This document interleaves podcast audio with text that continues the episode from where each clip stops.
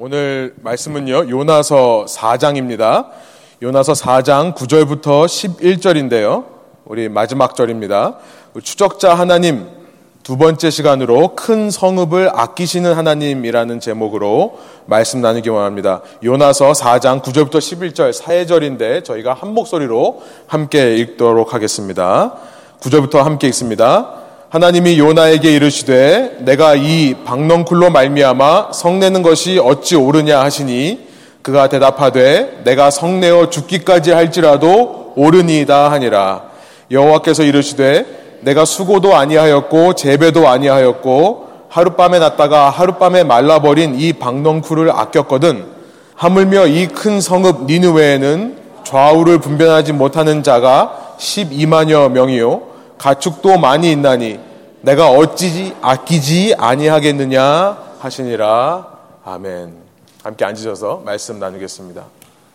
여러분은 여러분의 공의와 저스티스 다른 사람의 공의가 부딪힐 때 충돌할 때 그것을 어떻게 해결해 가십니까? 공의를 다른 말로 말하면 신념이라고 할 수 있을 겁니다. 신념의 충돌, clash of belief. 여러분의 믿음과 다른 사람의 믿음이 다를 때, 아니, 다른 정도가 아니라 서로 콜라이드, 충돌할 때, 여러분 그 문제를 어떻게 해결하십니까? 우리가 사는 세상은요, 끊임없이 문화와 종교와 이념이 충돌하고 있는 세상입니다. 그런데 그 결과로 세상이 하나가 되어가고 있습니까? 아니요. 오히려 세상은요, polarization, 양극화돼 가고 있습니다. 여러분 요즘 사회의 가장 문제 중에 하나는 뭐냐면 양극화되고 있다는 거예요. 이것이야말로 심각한 문제입니다. 10년 전에 세상을 떠난 미국의 정치학자인 세뮤엘 헌팅턴이라고 하는 사람, 유명한 사람이었죠. Clash of Civilization, 문화의 충돌이라는 책을 1993년도에 써서 아주 큰 이슈가 되었었는데요. 그 책에서 사무엘 헌팅턴은요, 앞으로의 세대는 문명 간의 충돌이 일어날 것이다 라고 예상을 했었습니다. 대표적으로 그 문명들 중에 The West and the Rest. 서구 문명과 그 나머지 문명들이 부딪히는 일이 미래에 일어날 것이다. 그런데 그가 떠난 지 10년이 지난 지금 세상을 바라보면요. 문명끼리 부딪히기 이전에 한 문명 안에서도 충돌이 일어나는 시대입니다. Within civilization. 한 운명 안에서도 서로 부딪히고 있는 거예요. 서구 문명도요, 이 안에서 지금 충돌이 일어나고 있습니다. 사람은 내가 옳다고 하는 것을 조금씩 양보해서 일치와 연합으로 가기보다는 자기가 옳다는 것을 끝까지 주장하여서 그 길로 가기를 원하기 때문에 그렇습니다. 이미 헝가리와 폴란드와 그리고 어스트리아까지 지금 유럽 서구 사회는요, 급격하게 권위주의적, 국수주의적인 모습으로 흘러가고 있습니다. 자기 나라밖에 모르는 모습. 이탈리아와 스페인도 이제 그 길에 동참할 거라는 예상이 나오고 있습니다. 정치적으로는요, 다른 사람들을 수용할 수 있는 민주적이고 진보적인 정권보다는 강한 보수 정권, 국수 정권이 등장하여서 주류권의 문화와 가치를 밀고 나가는 그런 현상들이 지금 서구 사회 내에 벌어지고 있는 것입니다. 쉽게 말하면 지도자가, 프레지던트가 모든 국민을 끌어안기보다요, 자기의 신념을 따르는 절반만을 대상으로 통치하는 시대가 되어버렸습니다. 나머지 반은 적으로 몰아세워요. 그 결과 어떻게 됩니까? 미국과 한국의 지금 상태가 어떻습니까? 사회가 양분되는 거예요. 양극화되고 있는 것입니다. 왜 이런 현상이 일어날까요? 아마도 세상이 너무나 빨리 변하고 있기 때문에 이렇게 빠른 세상에서 적응하기 위해서는 예전처럼 서로 다른 사람들끼리 신념을 맞춰가며 조율해가며 일치와 연합을 하는데 너무 많은 시간과 에너지가 들기 때문이 아닐까 생각이 듭니다. 발 빠르게 세상의 발전을 맞춰 나가려면 누군가가 강력한 지도자가 이끌어야 되는 거죠. 지금 유럽 나라들이 그렇게 변하고 있다는 겁니다. 또 미디어가 발달하면서 예전에는 한 사람이 이 얘기를 하면 사람들이 따라갈 수 있었는데요. 이제는 미디어를 통해 여러 의견들이 나오니까 혼란스럽습니다. 그러니까 아예 한 사람이 강하게 나의 신념을 주장해서 거기로 이끌어가면서 나하고 따라오지 않는 사람들은 적으로 만들어야 오히려 힘있게, 추진력 있게, 힘차게 그 길을 갈 수 있게 되는 세상. 나에게 확실한 정치적인 기반을 만들어주는 것은 그렇게 편을 정확하게 갈라서 내 편과 내 적을 분명하게 말할 때 오히려 더 확실한 기반을 얻게 되는 정치며 사상이며 모든 분야에서 양극화가 일어나고 있는 것입니다. 이런 세상 속에서, 이런 도시 속에서 우리가 살아가고 있는데요. 저는 오늘 이 요나서의 말씀을 읽으면서 이런 세상의 흐름 속에 살아가는 크리스천들이 어떻게 살아야 될까? 예수님의 제자들이 어떻게 살아야 될까라는 질문을 하게 되었습니다. 어떻게 해야 우리가 이런 세상의 흐름 속에서 선한 영향력을 줄 수 있을까? 라는 고민이죠. 그런데 요나서를 읽어보면요. 이 수많은 가치와 신념의 충돌 중에 끝까지 한 발자국도 물러서지 않는 사람의 모습이 보입니다. 오히려 이 사람을 제외한 모든 사람은 자기의 신념을 바꿔요. 내가 돌아오던 길을 포기하고 다른 길을 받아들입니다. 자기의 삶의 방향을 다 바꾸고 있는데 유독 한 사람만 끝까지 자기의 신념을 밀어붙이고 있는 사람이 있다는 거예요. 그를 가리켜서 소신이 있다 혹은 그를 가리켜서 정말 추진력이 있고 결단력이 있는 지도자라고 말할 수 없는 이유는 뭐냐면 그가 그렇게 충돌하고 있는 대상이 다름 아닌 자기가 믿는다고 하는 하나님이시기 때문에 그렇습니다. 오늘 우리가 구절을 읽었는데요. 이렇게 말씀하십니다. 하나님이 요나에게 이르시되 내가 이 박넝쿨로 말미암아 성내는 것이 어찌 옳으냐 하시니 뭐라 그래요? 요나가요. 그가 대답하되 Yes, I do well to be angry. Angry enough to die. 내가 죽기까지 성내는 것이 옳습니다라고 대답한다는 거예요. 제가 요나서를 계속 오랫동안 읽었었는데 오늘 말씀을 준비하면서는 이 말이 이렇게 와 닿더라고요. 내가 분노하는 것이 옳습니다, 하나님. 4장이면 요나서의 마지막이에요. 마지막에까지도 내가 성내어 죽기까지 나는 나의 신념을 고집하겠습니다. 하나님 앞에서 하나님과 충돌하고 있는 요나의 모습. 왜 요나는 이런 모습으로 살아가게 된 걸까요? 그럼 재밌는 사실은 이 후대 사람들은 요나를 선지자라고 불렀지만 요나서에는 요나가 선지자라고 기록된 적이 없습니다. 하나님의 말씀에 끝까지 반항하는 사람으로 그려지기 때문일 거겠죠. 어쩌다가 요나가 이렇게 된 걸까요? 우리는 1장으로 돌아가서요. 1장의 이야기를 한번 훑어보면서 그 이야기를 한번 살펴보려고 합니다. 요나 이야기를 아시는 분들 조금 지루할 수 있습니다만 성경 말씀 펴시고 따라오시면 감사하겠습니다. 성경 있으신 분들은 1장 1절로 가서 한번 보시기 바래요. 1장 1절에 보면 하나님의 말씀이 선지자가 아닙니다. 아미떼의 아들 요나에게 임하여 말씀하시는데요. 2절. 이런 말씀이 임합니다. 제가 세 번역으로 읽습니다. 너는 어서 저 큰 성읍 니누웨로 가서 그 성읍에 대고 외쳐라. 그들의 죄악이 내 앞에까지 이르렀다. 하나님이 말씀하시는 것 중에 중요한 verb, 동사가 있습니다. 뭐냐면 일어나라, arise. 그리고 여기는 지금 가서라고 돼 있어 제가 올라가서로 집어넣었습니다만 그렇게 가서 call out 외쳐라 라고 말씀하시는 이 두 가지 동사를 주목해 볼 필요가 있습니다. 니느웨라고 하는 것은 당시 세계 강국으로 급성장하던 아시리아의 한 도시입니다. 우리가 살펴봤던 것처럼 산헤립 왕, 산헤립 왕이 남유다를 위협하는 일들을 우리가 말씀을 통해 발견했었죠. 이 아시리아가 바로 북이스라엘을 멸망시킨 나라고요. 이 산헤립 때에 와서 니느웨라고 하는 곳이 capital 수도가 됩니다. 유대인 요나가 이 말씀을 받은 시기가 북이스라엘 멸망 전인지 후인지에 대해서는 정확하게 알 수 없습니다만 확실한 것은 뭐냐면 유대인 요나에게 있어서 이 북쪽 이방인의 나라 그것도 잘 나가는 나라 급 성장하는 이 Gentile nation, 아시리아라고 하는 젠타일 네이션은요, 친한 상대가 아니었던 것은 분명합니다. 가서 그들의 회개를 알리며 하나님의 말씀을 전할 만한 마음이 들지 않는 나라였던 것은 분명해요. 그런데 하나님은 이것이 바로 너가 일어나는 길이다. 이것이 네가 arise 일어나는 길이다라고 말씀을 하세요. 하나님을 향해 영적으로 바로 서는 길. 세상 속에서 하나님의 자녀로서 하나님을 믿는 크리스천 제자들로서 선한 영향력을 줄 수 있는 길은 올라가는 것이다라고 말씀하시는데요. 나는 하기 싫지만 나는 왜 해야 되는지 이해할 수 없지만 그 나라에게 가서 하나님의 말씀을 전하는 것이 올라가는 길이라고 말씀을 하시는데 이 말씀을 감당하지 못하는 요나는요, 자꾸만 내려갑니다. 내려가요. 3절입니다. 다시스로 도망하여, 도망하려 하여 요바로 내려갔다. went down이라는 표현이 있죠. 그리고 그곳에서 요바에서 다시스라고 하는 타시스라고 하는 아마도 스페인의 한 해안 도시인 걸로 추정이 됩니다. 그러니까 북쪽으로 올라가라고 하는 말씀을 완전히 거슬러서 남쪽 끝에 있는 나라 이사야서 66장 19절에 보니까 다시스는 그야말로 땅 끝, 먼 곳을 상징하는 대표적인 섬이었다라고 얘기를 해요.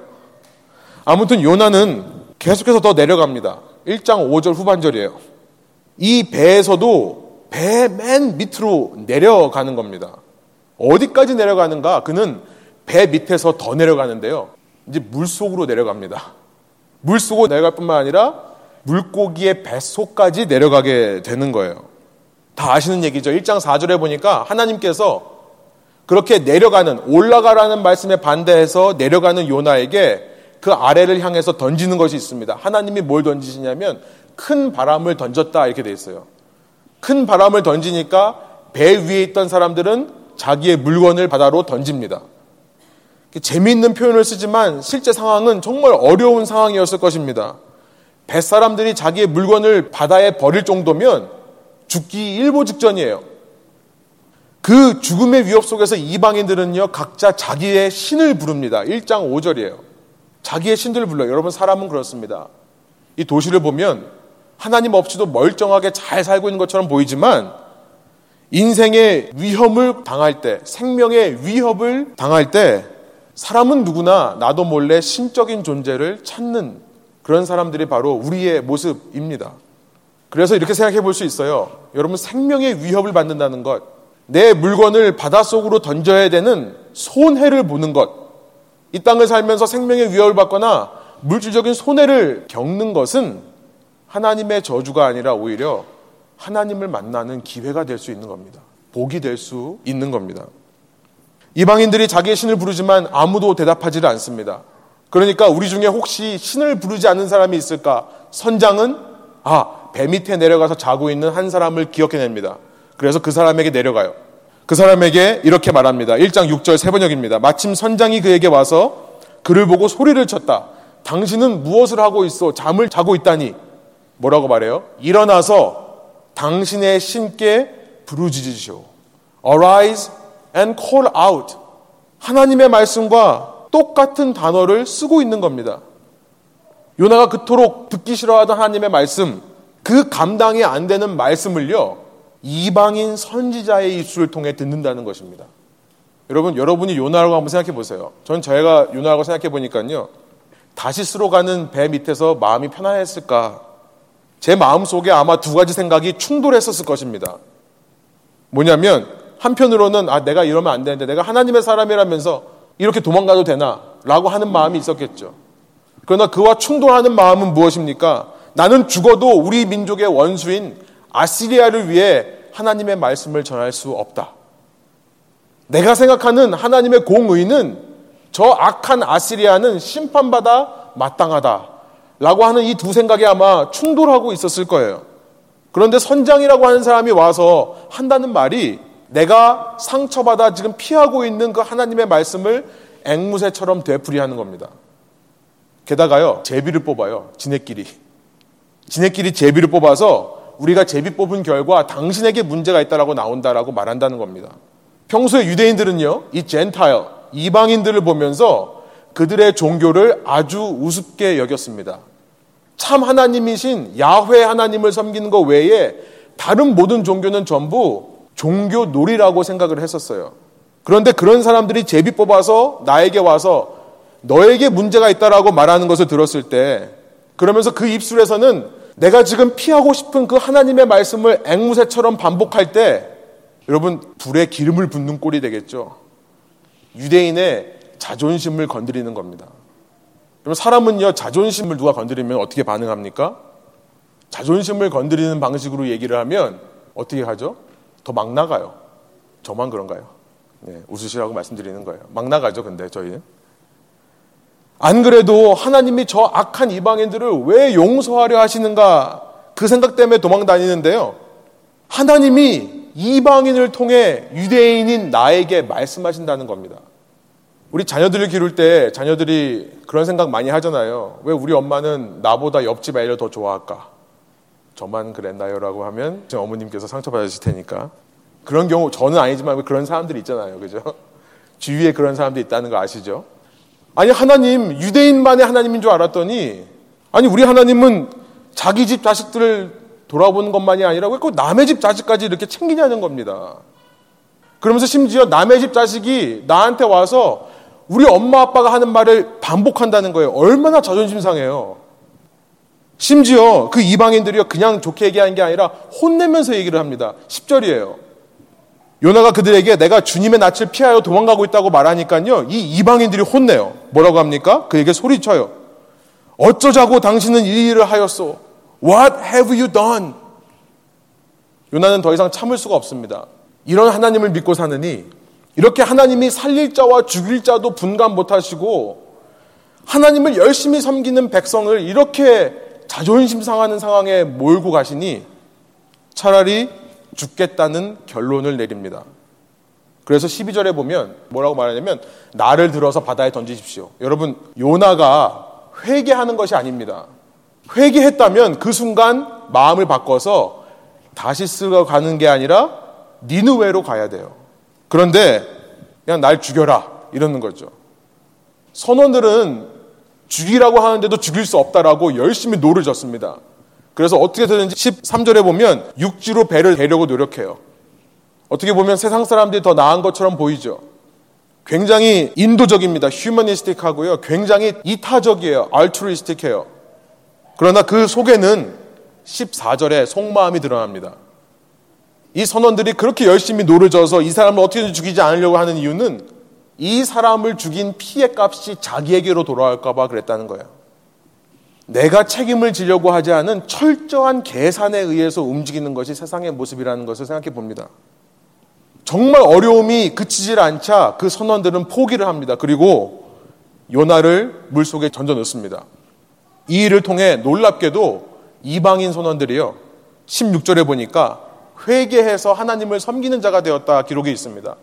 희생 제물을 드렸다. 회개했다는 말이고요. 서원했다. 하나님을 섬기기로 작정했다라는 의미입니다. 다시 반복해서 말씀드립니다. 여러분 생명의 위협을 받는 것, 내 물질의 손해를 보는 것은 어쩌면 저주가 아니라 하나님의 복이 될 수 있는 것입니다. 그런데 물에 빠진 요나는 어떻게 되었습니까? 2장으로 가보면 1장 마지막에서 요나는 물고기에 삼켜졌다가 2장 마지막에서 그 물고기에 의해서 육지로 토해집니다. 하나님의 은혜로 기적적으로 생명을 보존하게 된 것입니다. 이게 과학적으로 가능한 것입니까? 실제로 일어난 겁니까? 여러분, 이런 논란은 포인트에서 벗어난 겁니다. 중요한 것은 뭐냐면 3장으로 넘어가서 그가 second chance를 얻었다는 것이 중요해요. 죽었다가 살아난 두 번째 기회를 받았다는 것이 중요합니다. 요나는 이제 하나님의 말씀대로 3장에서 일어나 외칩니다. 그런데 3일 동안 걸어야만 할 만큼 니느웨라는 성은 큰 성이었는데요. 고작 하루만 외쳐요. 뭐라고 외칩니까? 3장 3절에서 4절에 보면 뭐라고 그러죠? 앞으로 40일 후에 니누웨가 멸망할 거다. 그 얘기만 해요. 아니, 그러니까 어떻게 해라라는 말을 안 해줘요.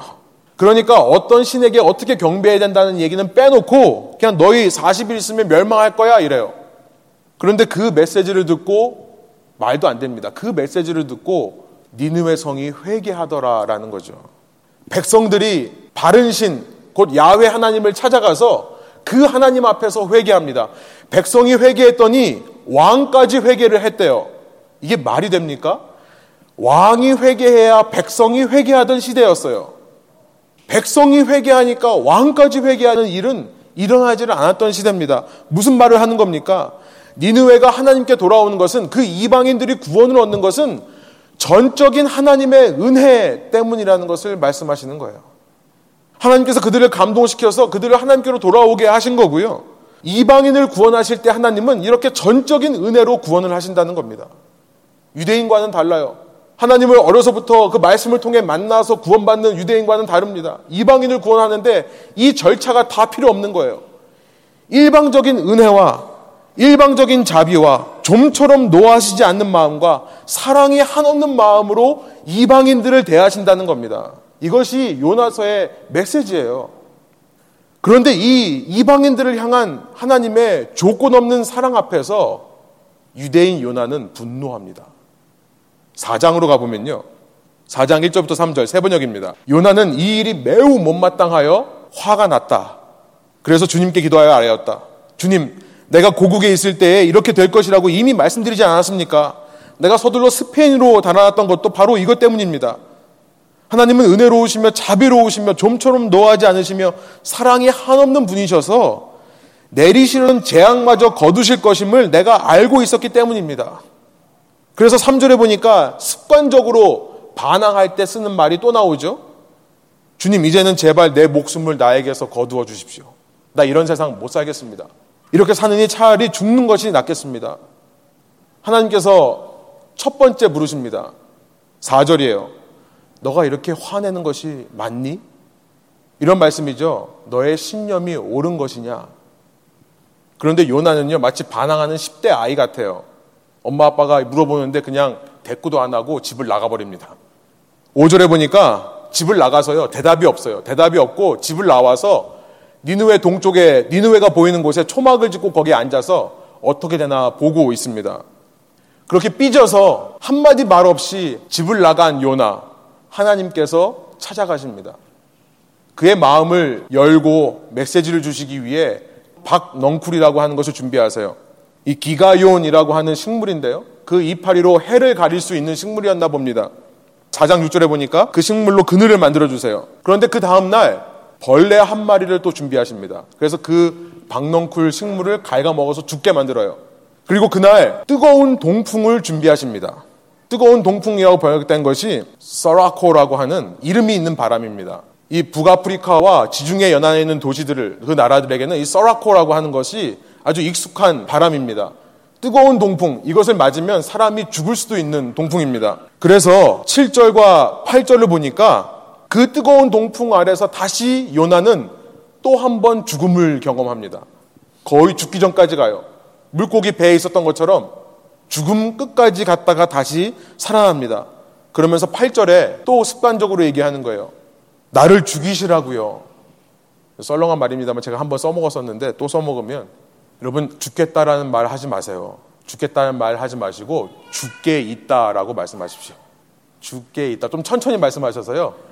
아우 죽겠다 이러지 마시고요. 죽게 있다 이렇게 말씀하세요. 하여튼 썰렁합니다. 그때 하나님께서 이 구절의 말씀을 하시는 거예요. 다시 한번 한 목소리 읽어볼게요. 하나님이 요나에게 이르시되 내가 이 박넝쿨로 말미암아 성내는 것이 어찌 옳으냐 하시니 그가 대답하되 내가 성내어 죽기까지 할지라도 옳으니이다 하니라. 내 신념은 내가 믿는 하나님이라면 내가 믿는 진리는 하나님이 이러시면 안 됩니다. 구원할 자를 구원하고 심판받을 자는 심판하셔야지. 아스리아 같은 악한 자들도 회개하고 돌아오면 하나님께서 받아주신다면 하나님의 백성으로서 그 하나님을 믿는 사람으로서 너무 자존심이 상해요. 아니 도대체 하나님 내가 이러려고 지금까지 하나님이 말씀하시는 대로 열심히 순종하며 살았습니까? 여러분 신념의 충돌이 보이세요? 요나는요 우리가 오해하는 것과 달리 요나는 신앙심이 깊은 사람이었습니다. 요나는 이 시대로 말하면 교회 안 나오고 어떻게든지 목사님 시선 피해서 도망 다니는 그런 사람이 아니라요. 요즘 뭐 잠복 근무하는 크리스천들이 있다고 그래요. 또 뭐 이렇게 time card 찍는 크리스천들이 있대요. 그래서 주중에는 열심히 세상을 살다가 주말 되면 딱 타임카드 고 어, 이제 나는 크리스천 모드로 돌아와서 또 있다가 또 타임아웃 하고 나가는, 체크아웃 해서 나가는. 이 시대의 요나라고 한다면 어쩌면 누구보다 하나님 섬기는 거에 열심인 사람일 수 있습니다. 왜냐하면요. 여러분 앞서 1장에서 폭풍을 만났을 때 그 배 위에서 요나가 이방인 선원들에게 자기 자신을 처음 소개하는 말이 이렇게 시작하기 때문에 그래요. 요나서 1장 8절로 같이 가봅니다. 세 번역이에요. 그들이 요나에게 물었다. 우리에게 말하시오. 누구 때문에 이런 재앙이 우리에게 내렸어? 당신은 무엇을 하는 사람이며 어디서 오는 길이요? 어느 나라 사람이요? 어떤 백성이요? 얼마나 급한지 이렇게 정신없이 물어보죠. 그랬더니 그 배 위에서 구절 그가 그들에게 대답하였다. 나는 히브리 사람이요. 하늘에 계신 주 하나님, 바다와 육지를 지으신 그분을 섬기는 사람이요. 이건 불신자 앞에서 내가 믿는 사람이다. 말하기가 쉽습니까? 아주 당당하게 말할 수 있을 정도로 요나는 이 신앙교육을 받은 사람이에요. 나는 히브리인으로서 어떤 하나님을 믿냐고 말씀하고 있습니까? 창조주 하나님을 믿는데요, 자기는. 정말 창조주 하나님을 믿는 겁니까? 그래서 여기까지 온 겁니까? 라는 질문이 들죠. 그는 어센틱 주입니다. 왜냐하면 그 증거가 어딨냐면요. 우리가 건너뛰었던 2장, 이 물고기 뱃속에서 그가 기도하는 내용이 있는데요. 시간 관계상 살펴보진 않겠습니다만 이 요나서 2장의 기도문은요. 당시 정통 유대인들이 하루에 세 번씩 하나님을 향해 기도할 때 쓰는 형식을 그대로 따라하고 있어요. 똑같은 형식의 기도가요. 시편 30편, 32편, 34편, 92편, 116편, 118편, 132편 나옵니다. 제가 이런 거 연구하고 있어요. 중요한 건 뭐냐면 이 기도는 유대인들이 봤었을 때 정말 하나님을 잘 섬기는 사람들이 모델로 삼는 기도문이라는 거예요. 대표적인 청원, petition, 대표적인 thanksgiving, 감사의 시의 형태를 띠고 있습니다. 그 유대인의 관점으로 읽으면 이 요나야말로 유대인 중에 유대인인 거예요. authentic Jew. 오늘날로 말하면 authentic Christian이라고 할 수 있겠죠. 그런데요, 말만 그렇게 뻔지를 한 사람이었나 봅니다. 과연 하나님의 창조주인 것을 지금 믿고 있는 행동입니까? 요나서의 주제는 창조주 하나님이세요. 요나서의 주제입니다. 창조주 하나님에 대해서 얘기하고 싶은 게 요나서예요. 그런데 말로는 내가 창조주 하나님을 믿는다고 하지만 실제 삶에서는요, 하나님의 창조를 인정하지 않습니다. 왜 박농풀만 즐거워해야 되고 왜 벌레는 싫어합니까? 요나서가 우리에게 던지는 질문이에요. 왜 그늘은 기뻐하고 뜨거운 동풍은 기뻐하지 않습니까? 왜 유대인만 구원받아야 되고 좌우를 분별하지 못하는 다른 말로 말해 진리를 분별하지 못하는 12만 명이 넘는 사람들 그 가축들에 대해서는 아끼는 마음이 없습니까? 창조주 하나님을 믿는 사람이 맞다면 이 모든 것을 창조하신 분은 하나님이라는 것을 믿는 사람이 맞다면 아끼는 마음이 있어야죠. 10절입니다. 여호와께서 이르시되 내가 수고도 아니하였고 재배도 아니하였고 하룻밤에 났다가 하룻밤에 말라버린 이 박농쿨을 아꼈거든. 하물며 내가 창조한 이 큰 성읍 니느웨.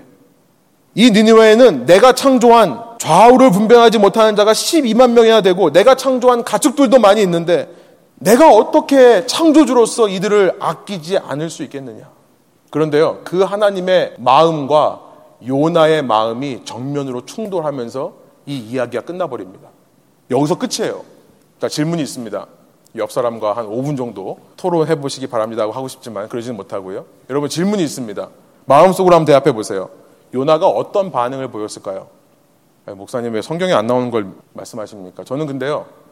요나의 행동을 추측해 볼 수 있는 예수님의 말씀이 있다고 생각합니다. 저는 요나서를 읽을 때마다 이 말씀을 늘 생각하게 돼요. 누가복음 15장에 나와 있는 예수님의 비유의 말씀이에요. 우리는요, The Parable of the Prodigal Son, 그 탕자의 비유라고 이름을 알고 있습니다만, 사실 이 누가복음 15장 11절부터 마지막 32절까지는요, 탕자만을 위한 이야기가 아니죠. 탕자의 이야기는 반입니다. 나머지 반은 그 둘째 아들이 아니라 첫째 아들의 이야기로 끝나고 있어요, 사실은요. 아니, 실은 제가 한번 예전에 설교한 적이 있었는데요. 이 비유는 아버지의 비유라고 해야 맞습니다. 저는 15장 11절에 보면 누가복음 15장 11절에서 이 비유의 제목은 탕자의 비유라고 할 게 아니라 두 아들을 둔 아버지의 비유라고 해야 맞다고 생각합니다. 여러분 잘 아시는데도 둘째 아들이요 아버지로부터 유산을 받아서 먼 나라로 가서 창녀들과 함께 이거 다 쓰고 옵니다. 그런데 그 둘째 아들이 돌아오니까 아버지가 그 둘째 아들을 맞아서 잔치를 벌이는 거예요. 그리고 나서 첫째 아들의 이야기로 이 비유가 끝나는데요. 첫째 아들이 그날도 밭에서 열심히 일을 하다가 집으로 돌아옵니다. 15장 25절에 그렇게 나와 있어요. 열심히 일하다가 돌아오는 거예요. 그런데 집에서 잔치 소리가 들려요. 종을 시켜서 물어봅니다. 뭐 무슨 일이냐 우리 집에. 그랬더니 종이 뭐라고 말해요? 당신 아버님의 둘째 아들 그 집을 나가서 아버지의 재산을 가지고 창녀들과 흥청망청 써버린 그 아들이 돌아왔습니다. 그래서 아버지가 잔치를 베풀고 있습니다. 라고 말을 하니까 이 첫째 아들이요, 마음에 상처를 받습니다. 자존심이 상해요. 그래서 분노합니다. 누가복음 15장 28절이에요. 세 번역으로 있습니다. 큰아들은 화가 나서 집으로 들어가려 하지 않았다. 마치 10대 아이처럼 혹은 요나처럼 이 누가복음 15장의 첫째 아들의 이야기는 예수님 버전의 요나 이야기입니다. 집에 들어가려 하지 않고 밖에 나가서 앉아 있는 거예요. 그런 아들을요, 아버지가 가만 냅둡니까? 어떻게 하세요? 우리 아버지는 어떤 분이냐면 잔치의 주인으로서 그 자리에 앉아 있어야만 예의인데도요, 그 자리를 박차고 이 아들을 향해 또 나오시는 분이세요. 둘째 아들을 위해 집 밖으로 달려 나오신 그 아버지. 첫째 아들을 위해서는 잔치에 대한 예의고 뭐고 이 아들에게 나와서 그를 달랬다라고 되어 있습니다. 첫째 아들은요, 억울한 거예요. 29절에 억울함을 얘기를 합니다. 이런 얘기예요. 저는 늘 아버지 곁에서 아버지를 섬기지 않았습니까? 아버지 위에서 일한 사람이 누가 있습니까? 나밖에 없지 않습니까? 그런데 아버지는 내가 한 수고를 당연하게만 생각하시고 내 친구들을 위해 라면 한번 끓여준 적이 있습니까? 제가 해석하는 거예요. 그런데 제 동생, 다음 30절. 제 동생, 제 동생이란 말을 써야 될 자리에 아버지의 아들이라고 씁니다. 아버지의 아들은 아버지를 욕되게 해놓고 돌아왔는데 그를 위해서는 스테이크를 직접 구워주시다니요. 여러분 당신은요 shame based culture 체면 문화였습니다. shame based culture. 이 둘째 아들은요 유대인의 법에 의하면 돌로 쳐서 죽여야 됩니다. 그게 공의, 그게 바른 신념이에요. 그 둘째 아들을 나갔다 돌아온 사람을 하나님 말씀대로 돌로 쳐서 죽여야 이 집안이 하나님을 섬기는 집안이구나. 이 집안이 정말 하나님 말씀에 순종하는 집안이구나가 마을에게 알려지는 거고요. 그래야 체면이 서는 겁니다. 그래야 유대인으로서의 자존감이 생기는 거예요. 누구도 우리 집안을 무시하지 않, 않습니다. 그 말은 무슨 말이냐면 아버지의 체면이 서야 내 체면도 서는 거예요. 이게 첫째 아들의 신념입니다. 그런데 이 아들을 위해서 잔치를 벌이고 있는 모습. 첫째 아들이 왜 자존심이 상합니까? 사람들이 뭐라고 할까? 아버지가 달래면서 말씀을 하십니다. 31절, 32절이에요. 아마 28절에 달랬다고 하니까 부드러운 음성으로 이 말씀을 하셨을 것 같아요.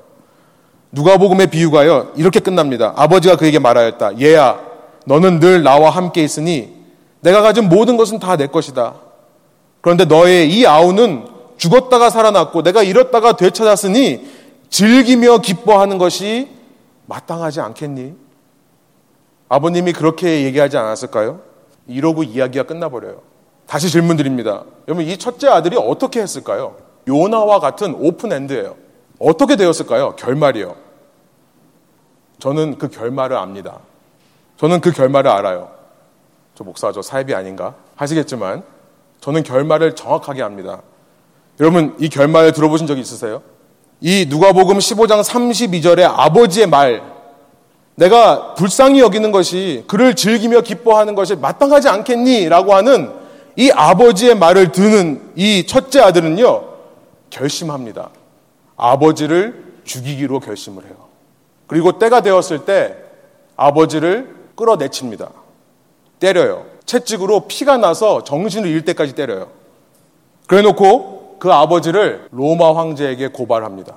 이 사람이 로마 황제를 향해 쿠테타를 꾀했던 사람이다라고 거짓 고발해서 그 아버지를 십자가에 죽게 합니다.